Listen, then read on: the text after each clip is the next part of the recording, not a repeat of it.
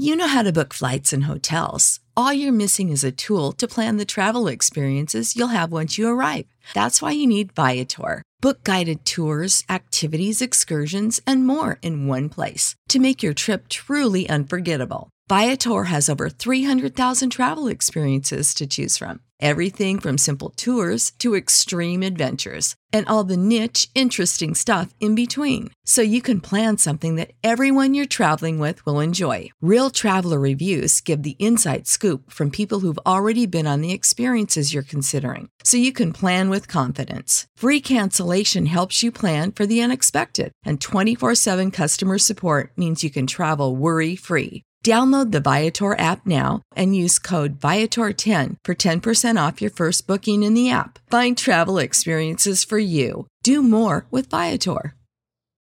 Without the ones like you, who work tirelessly to keep things running, everything would suddenly stop. Hospitals, factories, schools, and power plants, they all depend on you. No matter the weather, emergency, or time of day, you're the ones who get it done. At Grainger, we're here for you with professional grade industrial supplies. Count on real time product availability and fast delivery. Call clickgrainger.com or just stop by. Grainger for the ones who get it done. Welcome to the 303rd episode of the Reading and Writing Podcast. I'm your host, Jeff Rutherford. Stay tuned for my interview with Brian Castleberry, author of the debut novel Nine Shiny Objects.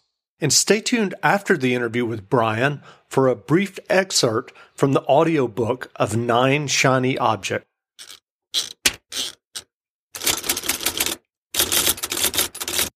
Welcome back to the Reading and Writing Podcast. My guest today is Brian Castleberry, author of the debut novel Nine Shiny Objects. Brian, welcome to the podcast. Thanks so much, Jeff. Well, if someone listening hasn't heard about Nine Shiny Objects yet, how would you describe your debut novel? Well, it's set from 1947 to 1987. Um, it begins with the sighting of UFOs uh, in 1947 over the Cascade Mountains, um, and a young man who is kind of directionless, um, deciding to head west uh, from Chicago and find out what they're all about.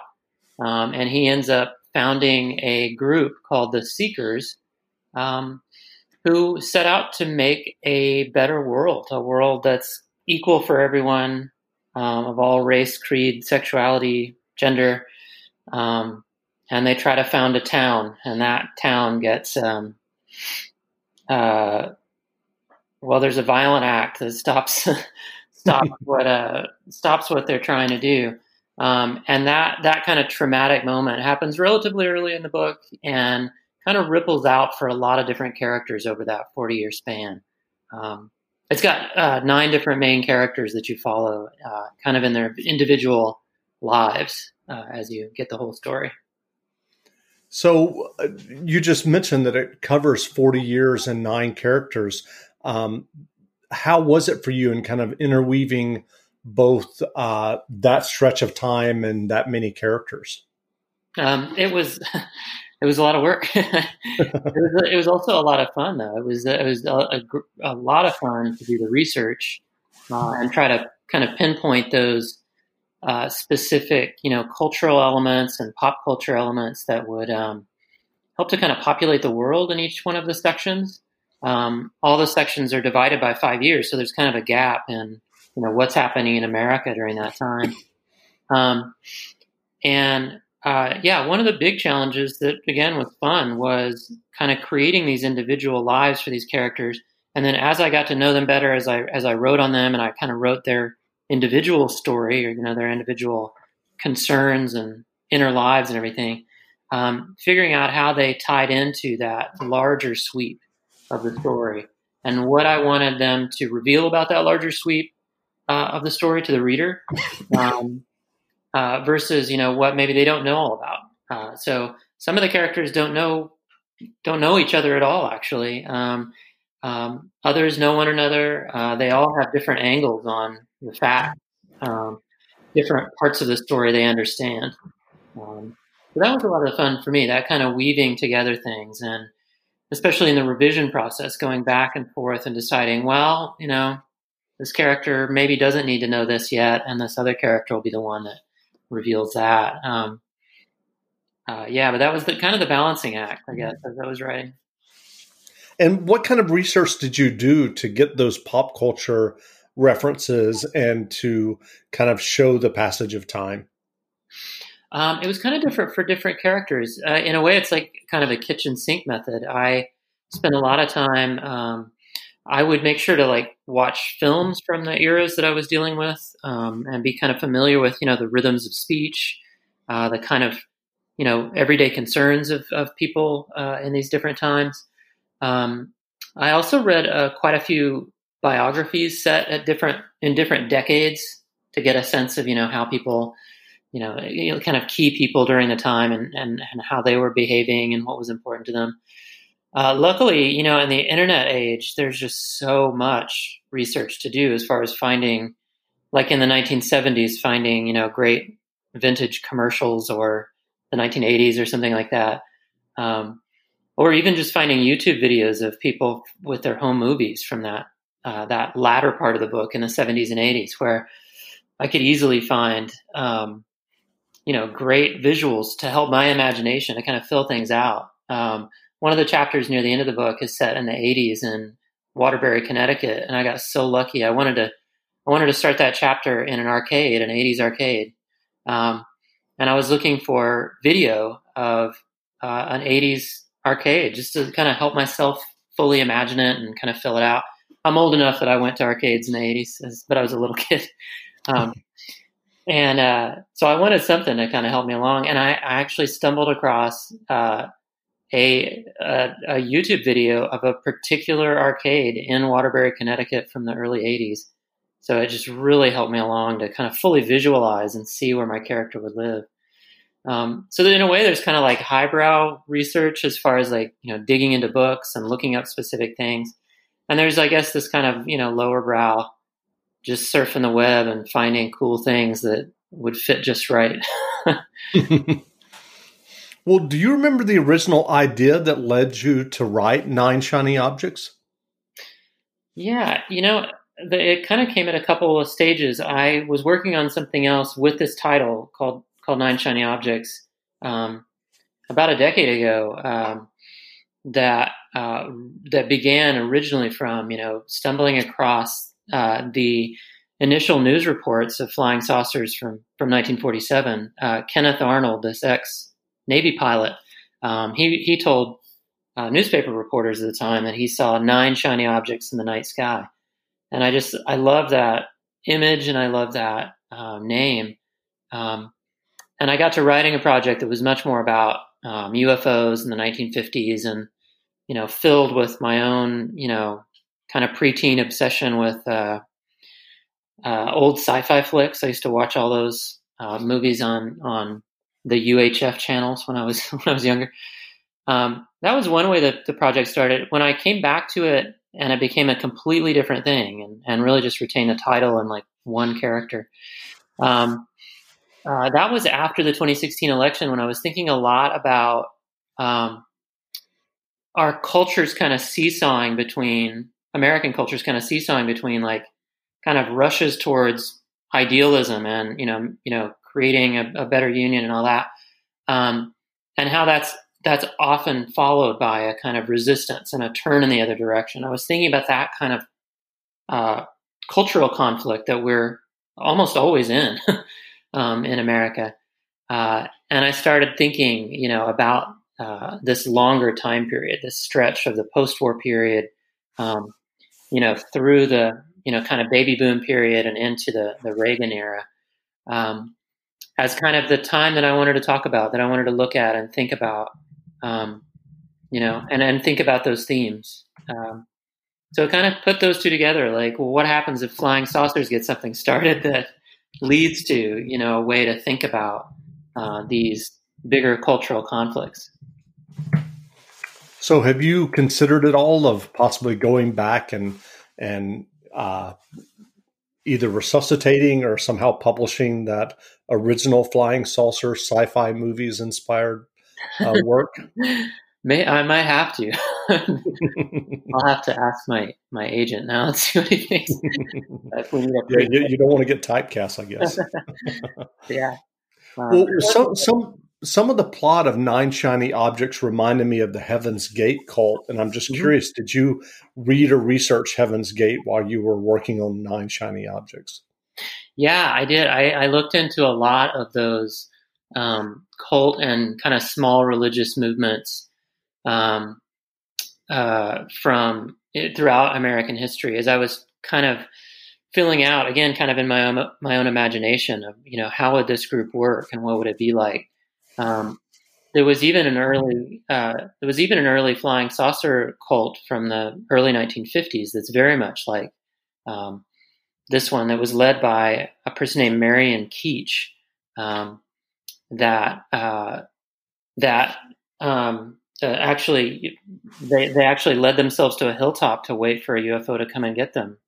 Um, so that colored it. The, the the Heaven's Gate group definitely. Um, you know, when I was young, I uh, I remember watching the the Waco compound. Um, mm-hmm. Uh, and and all that. I was actually homesick like the week that that happened, and and and so I watched it live on television without my parents around or anything. Um, and it really kind of I feel like just kind of burned into my brain that, that you know this the strangeness and the horror of of that, um, and yet how naturally part of American culture that is. That, that, we often do this. We have these kind of fringe movements for better or for worse. You know, some of them are out to just do good. Some of them are you know led by dangerous people. Um, and and and I guess that that you know that violence at, at the core of that Waco experience is definitely in there in my uh, memory, and and it it helped to color a lot of my thinking as well. Um, yeah, it, it is interesting that that that's such a fabric uh, woven into America. These kind of fringe beliefs and groups, um, yeah. and I would I would even dare say you're you're seeing it now with uh, the the various conspiracy theories about wearing masks. Um, and it's yeah. just it's, it's, so to me it's just odd that that's such a a part of the American experience. It is. It really is. It's almost like a defining. It's one of those many defining qualities of our culture that's mysterious, but um, but definitely part of it. And you can almost begin to expect it. You know. Yeah. The masks. You just know. and You're just waiting for it to start. Exactly. So, so what are your earliest memories of reading and books? Oh wow, I you know I got really lucky. I feel like I, I grew up down a, a dirt road um, in rural Oklahoma. Um, we were really poor, we really broke all the time. Um, kind of moved around a lot. Um, when we were finally settled down this one dirt road that I think of as like my home, um, uh, my aunt, uh, my aunt Charla, um, sent me a box of those uh, uh, classics for young readers. I don't know if you remember these. They're they're kind of like thick, square shaped books that were you know only a hundred page version with big type and pictures in them of classic um, books like The Count of Monte Cristo and mm-hmm. um, you know Charles Dickens and uh, Three Musketeers, all all that stuff. Um, and I read all of those. I just like I just voraciously read them, um, and I, I always think of that as like that kind of changed my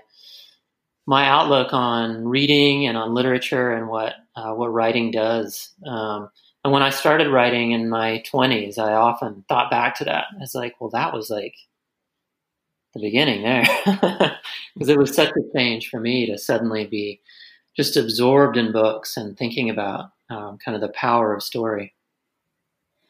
And and what prompted you to write your first stories and pursue publication? Oh man, that's uh, oh, that's that's kind of a tougher question. One of the one of the things that got me started, I started um, back in the '90s. This is kind of embarrassing to admit, but back in the '90s, I uh, started hanging out at a coffee shop that was doing, um, you know, slam poetry, and I started I started doing that. Actually, that's kind of it just seemed really cool to me at the time, and I I got into um, all the beatniks around that time, and so I was a you know 20 you know, 19, 20, 21 years old, some, somewhere around there. Um, kid from from the country that was suddenly reading all the beatniks and doing slam poetry in front of people um, and it, you know it, it that i think really got me started in thinking no i really want to write and I, I i i realized that what i wanted to do was write fiction i just i love novels and i was always reading you know even even then when i was kind of directionless i was constantly reading reading books um, and I ended up having to. I, I, realized that I needed to go back to um, back to college. Um, I'd started college and then dropped out right after I started it. So a few years had gone by, and I realized that if I wanted to be serious about writing, I'm going to have to get some kind of degree. You know, get a job maybe, something like that. Um, and uh, and another big kind of lucky moment for me was when I started as an undergrad at Oklahoma State University. I had this teacher named Toni Graham, um, who was one of those just really tough creative writing teachers, just like doesn't mind at all, like hurting your feelings if they need to, kind of creative writing teachers. um, uh, but but also just super super smart and really supportive when when she saw something good, when she saw you doing the right thing on some level in your writing. She was really good about uh, helping you see it too. Um, and that really kind of supercharged me. That really changed me and, and, got me really focused on fiction and devoted kind of my life to it, um, other than any other thing I could be pursuing. Um, that really changed me. Well, I know you teach creative writing. Do you take that same approach with your students? Oh, no. no, not at all. Uh, no, I have a completely different philosophy. I, I kind of want them to, you know, I want them to grow on their own and and try everything out. Um, and you know how to book flights and hotels. All you're missing is a tool to plan the travel experiences you'll have once you arrive. That's why you need Viator. Book guided tours, excursions, and more in one place. There are over 300,000 travel experiences to choose from, so you can find something for everyone. And Viator offers free cancellation and 24 7 customer support for worry free travel. Download the Viator app now and use code Viator10 for 10% off your first booking in the app. Find travel experiences for you. Do more with Viator. For the ones who work hard to ensure their crew can always go the extra mile, and the ones who get in early, so everyone can go home on time. There's Grainger, offering professional grade supplies backed by product experts so you can quickly and easily find what you need. Plus, you can count on access to a committed team ready to go the extra mile for you. Call, clickgrainger.com, or just stop by. Grainger, for the ones who get it done.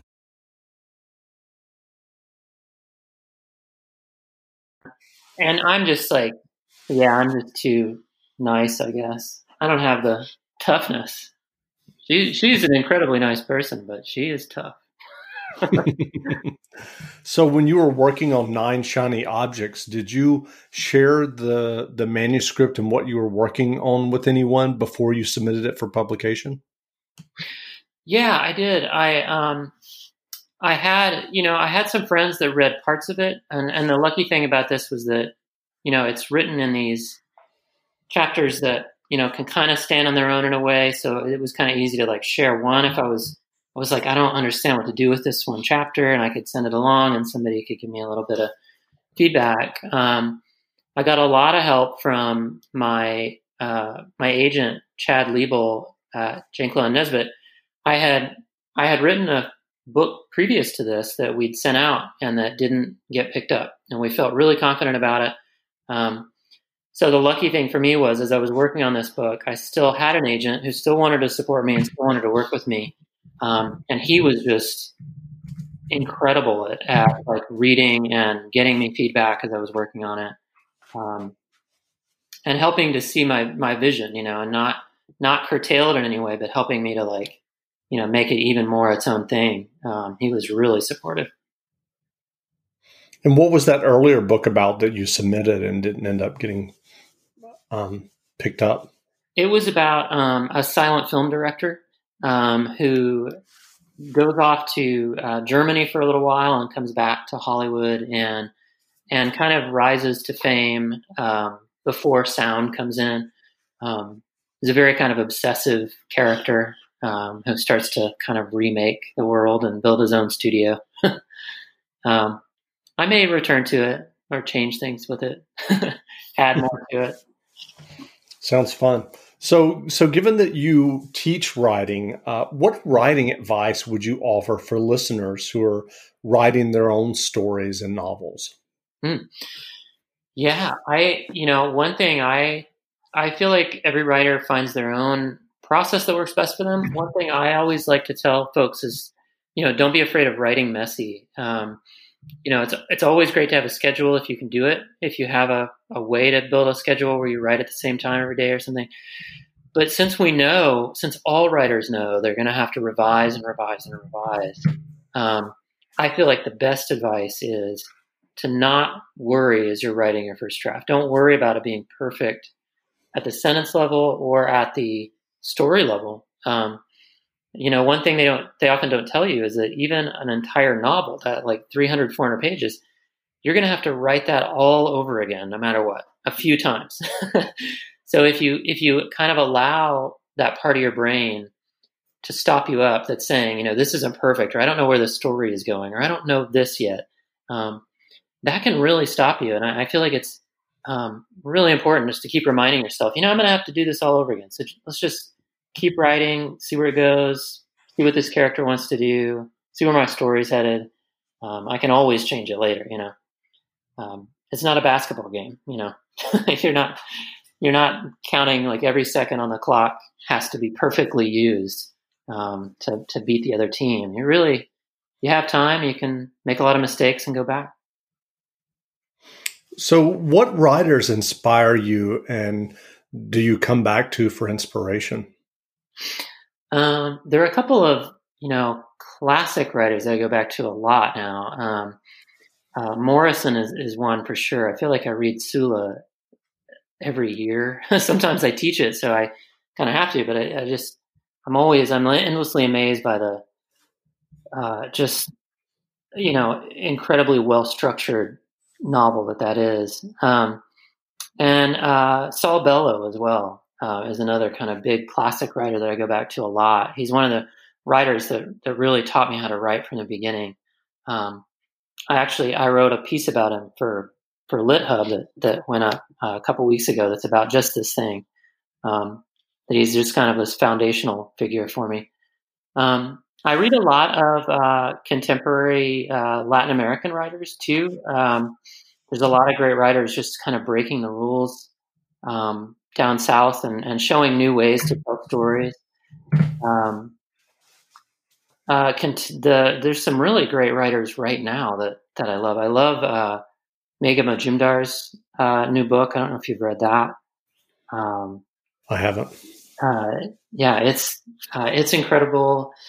Um, there's a really great book called Inheritors by Asako Serizawa. Um, that's that's that's just yeah, just just great too. Um, there's a British novelist named Nicola Barker that that I love, and I'm always telling people to read Nicola Barker, and they look at me like, "Who?" um, so I have to get her plugged in there too. Um, but yeah. So, so, are you working on another novel now? Yeah, I'm kind of bouncing around between projects, uh, trying to figure out which one most um, most keeps me going. And uh, and I'm I'm I'll you know I'll write on it for a week. I'll write on one project, and then I'll start thinking about the other one, and write on it for a while. um, kind of go back and forth. Um, I I'm often um, Nine Shiny Objects ends in Oklahoma, where I'm from, um, and I'm often you know drawn to try to write a book about Oklahoma, set in Oklahoma entirely, or mostly set in Oklahoma. Um, and so I'm kind of between a couple things, and one is an Oklahoma book, and another one is kind of a broad historical piece. So, yeah. and how are you finding? Um, how has the uh, pandemic impacted your writing? Oh wow, yeah, that it had a really big impact. I I feel like all of us when it, when this started thought, well, we've got a lot of time now. You know, we're all gonna hole up and write novels or something. Um, and instead, it's actually made it. It's actually made it harder to write. It's actually made it made made me even more aware of like what it takes to keep myself going. Like how what do what do I do to keep myself working because it's very easy to kind of stumble around the house, you know, checking Twitter and you know fretting uh, rather than uh, concentrating. Um, I found one thing that got me back in gear was starting to read a lot. Uh, it actually helped me get my mind off the news and um, and back into the things that I really love. So uh, that helped a lot. But it, it, definitely really threw some wrenches into things. I, th- I, think also writers need to be around people. Like we, we kind of have a myth about writers. I think you know, kind of that Stephen King myth of you're gonna you're gonna hole up somewhere in a cabin and I guess go go mad. Obviously, that's usually what happens. But um, but you know, we, we kind of have a sense of you know going off to some uh, island somewhere to write or something. But, but yeah, we actually need to be around people, see other faces, and kind of talk. And, um, and I think that that was an unexpected shock to a lot of writers that you're suddenly just left at home alone, really alone. So, where can people find you online if they'd like to learn more about you and your novel, Nine Shiny Objects? Uh, I've got a website, briangcastleberry.com. Um, and I'm putting up like new reviews about the book. Uh, right now, we're getting things kind of added to it, but I've also got some links there to some of my other stories that have been published, um, and some other stuff too. Great. Well, again, we've been speaking with Brian Castleberry, author of the debut novel Nine Shiny Objects. The novel is available now, so go buy a copy. And Brian, thanks for doing this interview. Thank you, Jeff. This was great. Thanks. Great. Now stay tuned for an excerpt from the audiobook of Nine Shiny Objects from Harper Audio, narrated by Allison Ryan and available wherever audiobooks are sold. A Leap. Oliver Danville, 1947.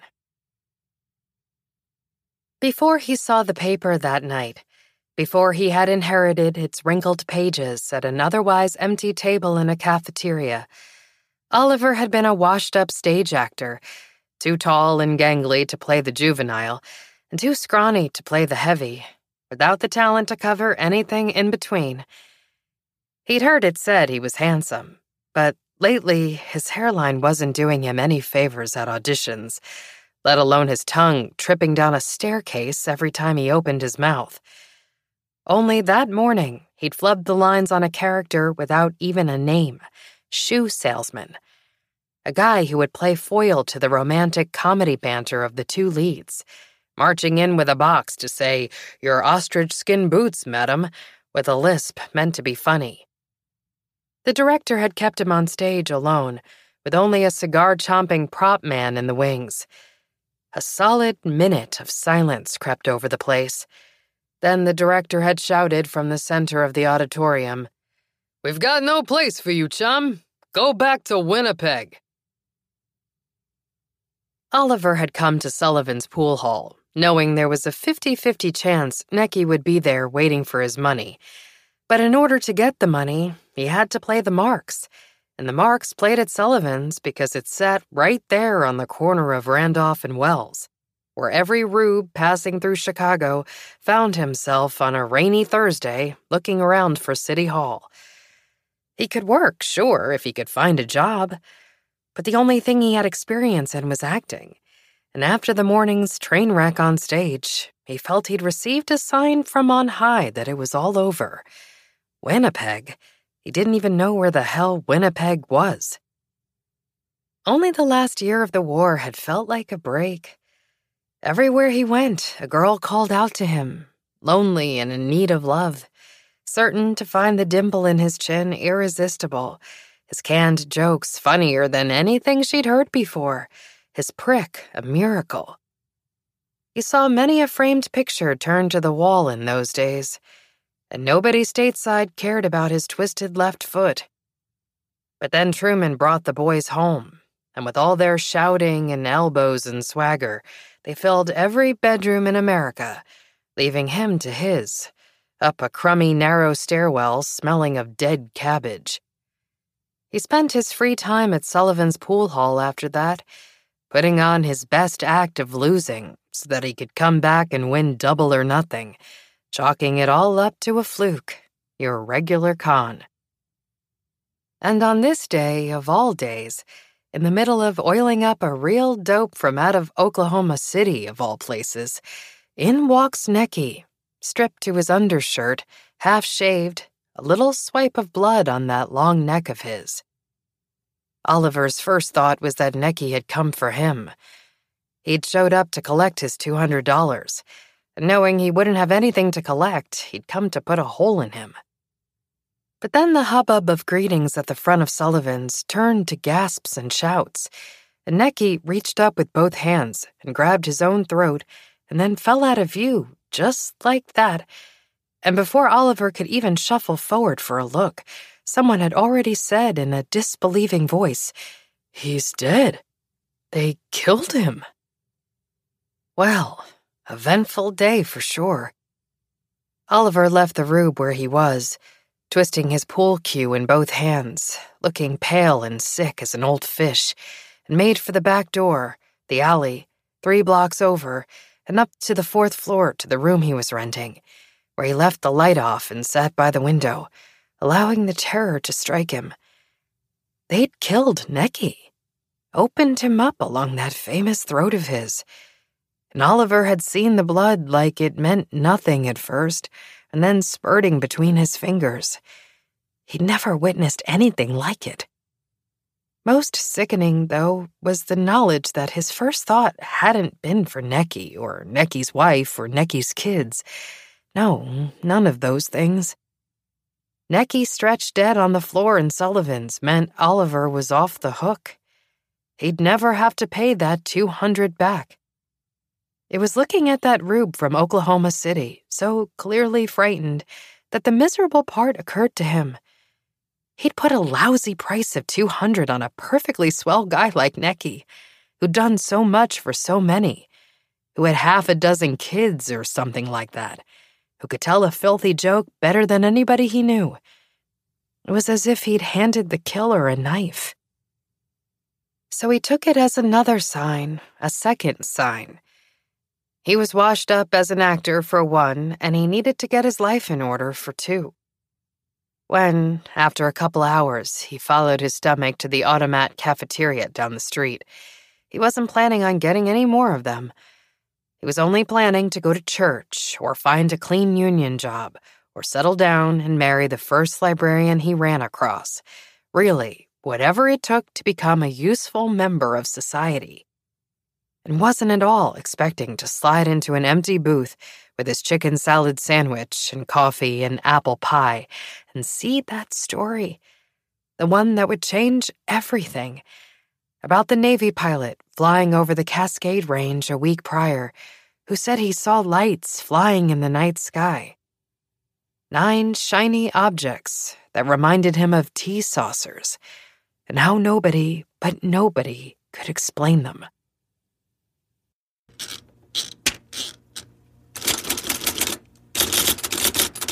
You know how to book flights and hotels. All you're missing is a tool to plan the travel experiences you'll have once you arrive. That's why you need Viator. Book guided tours, excursions, and more in one place. There are over 300,000 travel experiences to choose from, so you can find something for everyone. And Viator offers free cancellation and 24 7 customer support for worry free travel. Download the Viator app now and use code Viator10 for 10% off your first booking in the app. Find travel experiences for you. Do more with Viator. Sick of being upsold at gyms? My guy, you're currently a base member. For $90 more, I can upgrade you to our Shred membership. For 130 more, you'll be a Swole member. And for just $300 more, you'll reach Sweat Platinum. At Planet Fitness, you'll get energy without the upsell. Never pushy, always free fitness training and equipment for every workout. It's fitness that fits your budget. Join Planet Fitness for just $1 down and $10 a month. Cancel anytime. Deal ends Friday, May 10th. See Home Club for details.